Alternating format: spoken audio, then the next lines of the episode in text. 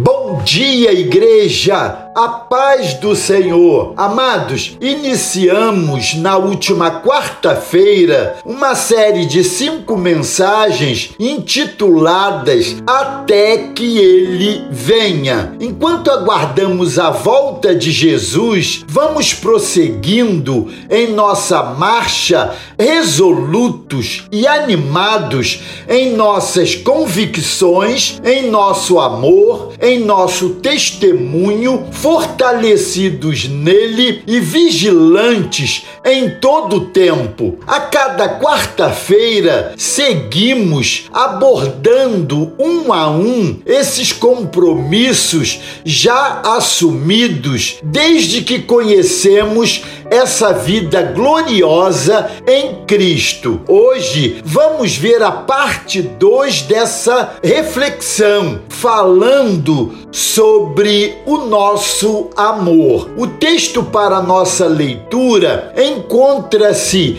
em João capítulo 13, versos 13 a 15, onde lemos: Vocês me chamam mestre e senhor, e tem razão, porque eu sou. E uma vez que eu, seu senhor e mestre, lavei seus pés, vocês devem lavar os pés uns dos outros. Vale a pena ler todo esse capítulo 13 de João. Olhe para Jesus e observe o que ele diz nos versos 4 e 5. Levantou, tirou a capa, enrolou uma toalha na cintura, derramou água numa bacia e começou a lavar os pés dos discípulos. Que aula Jesus ensinou sem palavras. Jesus inovou total, amados. Jesus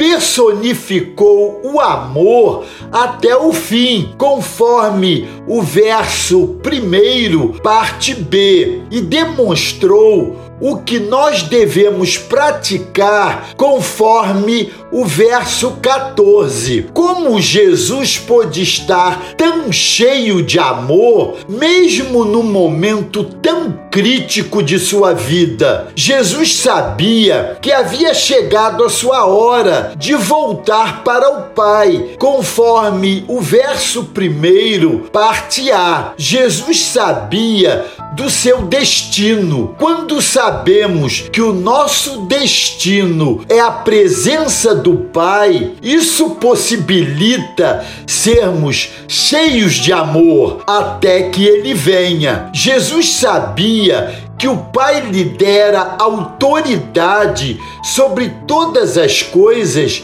conforme o verso 3, parte A. Jesus sabia de sua posição em Deus, portanto, servir não era ameaça. Pelo contrário, mostrava a autoridade do reino. Ao sabermos de nossa posição em Deus, servir ao próximo se torna algo natural até que ele venha.